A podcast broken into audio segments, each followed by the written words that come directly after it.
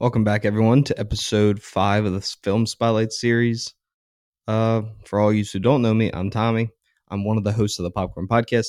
Ryan's not here right now. Ryan is at work, so he was not able to make it for this one. But we are going to do a film spotlight together, or at least one with Ryan that he does by himself. But uh, we are here today to talk about Lionsgate's newest film, Joyride, which, thanks to Lionsgate, me and two of my friends got to go see early, which was a lot of fun.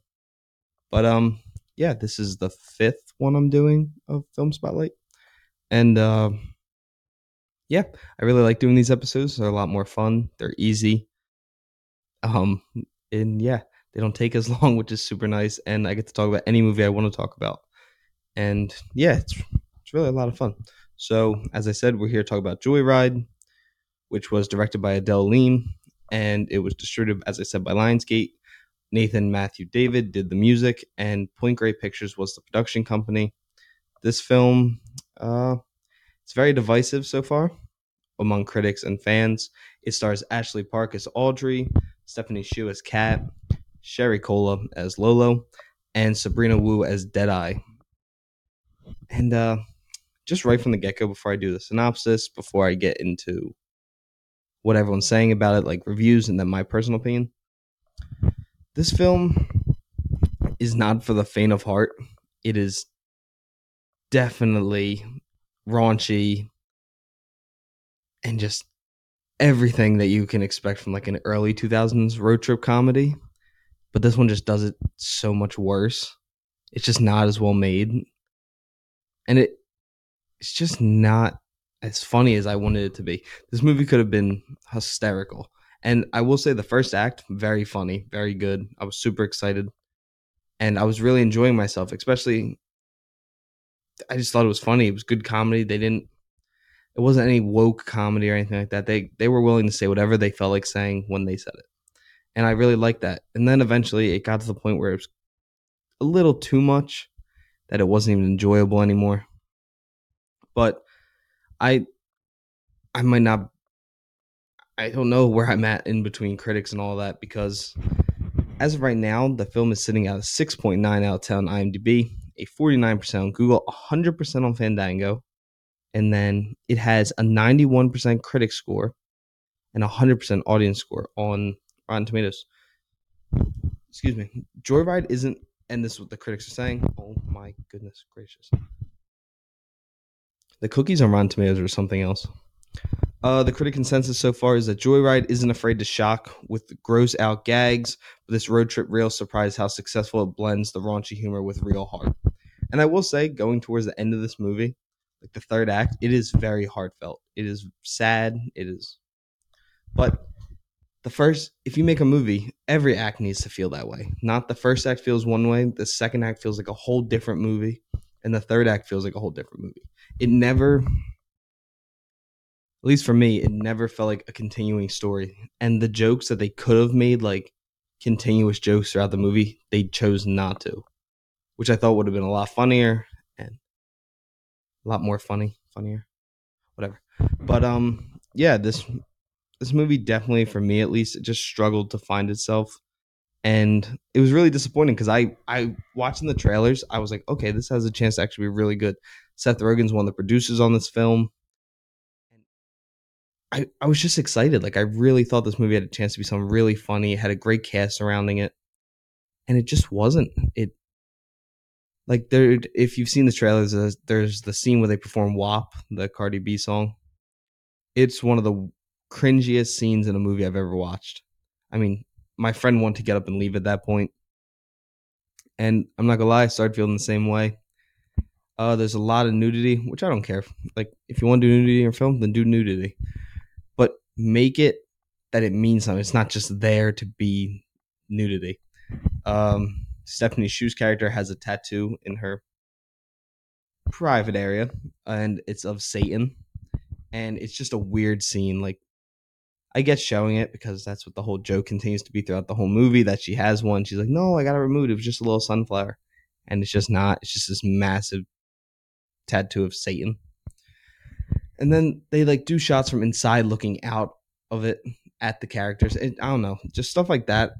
it's one of the reasons I kind of fell off with Big Mouth because I did really like the early seasons of Big Mouth. I thought it was quite funny, but eventually it just got to the point where it was just it was just showing nudity and stuff like it was just weird to be weird and so was this it didn't forward the story at all it didn't it wasn't very funny and just it just seemed a little pointless and i know that i'm doing nothing but ragging on this movie right now and i don't want it to come off that like i just hate it i hate it i i gave it a 55 because it is a comedy it's a raunchy comedy i'm not the biggest fan of that kind of stuff except but i love like Superbad which i thought maybe they would implement a little bit of Superbad into this, but they just didn't. And um, yeah, the the cast is good. They all play their characters very well. I think it's Audrey, played by Ashley Parks. She was really funny. She was probably the best part of the movie. Uh, I love Stephanie Hsu. I think she's good in everything. Sabrina Wu's Deadeye surprised me because in the trailer I thought Deadeye was going to be the worst character and very annoying. But she's not. She's actually she's actually pretty funny. And but all in all, the movie just isn't good. It should have been a lot better if they followed the first act and the end of the movie. You you have a solid comedy movie.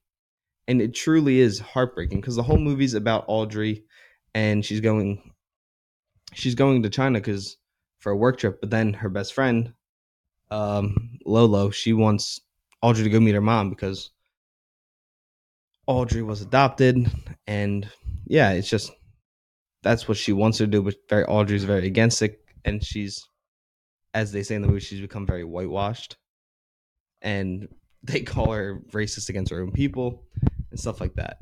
But the synopsis for this film is when Audrey's business trip to Asia goes sideways, she enlists with the help of Lolo, her childhood best friend, Kat, a college friend, and Deadeye, Lolo's eccentric cousin.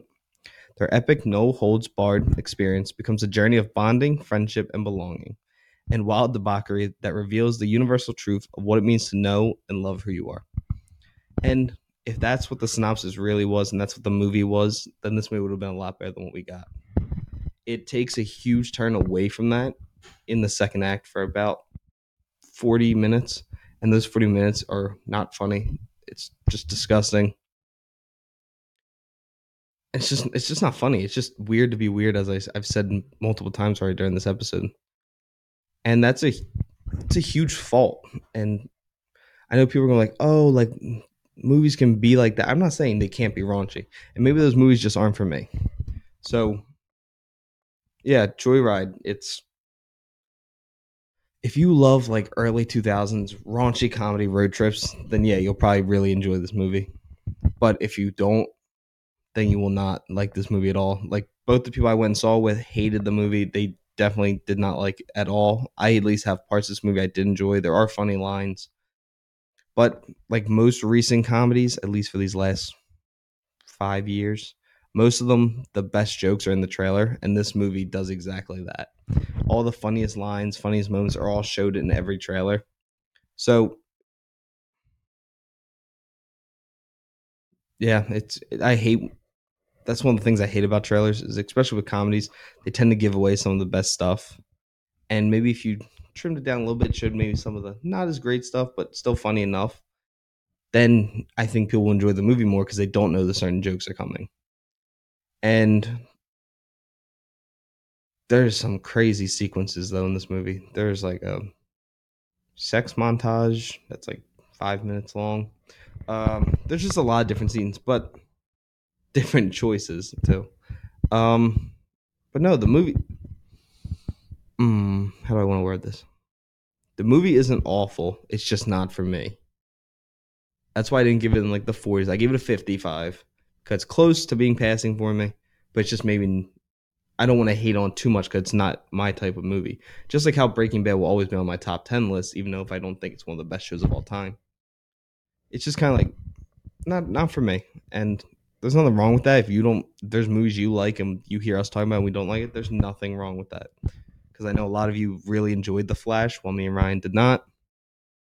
And uh, yeah, but that's all okay. And I'm still really thankful that Lionsgate gave me a chance to go watch this early. There are good scenes, and it kind of felt like they were setting up a second one. But going off of this weekend's box office and next week's box off box office, I have a feeling this movie's not going to be the best because it has to go up against Insidious, Indiana Jones, and then next week, next week or two weeks from now, two weeks from now, it's gonna have to go up against Mission Impossible.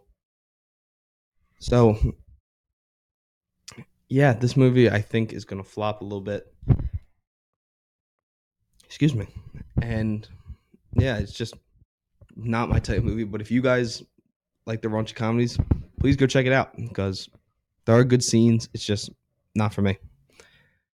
But uh, yeah, I, I think that's really all I have to say about uh, Joyride. So thanks again to Lionsgate. Thank you guys for checking in and tuning into this episode of the Film Spotlight. Um, this episode comes out today, which is Thursday, and then tomorrow you guys will get another episode, just me, sadly, and that will be me reviewing Indiana Jones and the Dial of Destiny, which I'm really excited to talk about. But yeah, uh, thank you guys for tuning into the show again, and continue sharing, liking, and keep following us on TikTok. So yeah, thank you guys.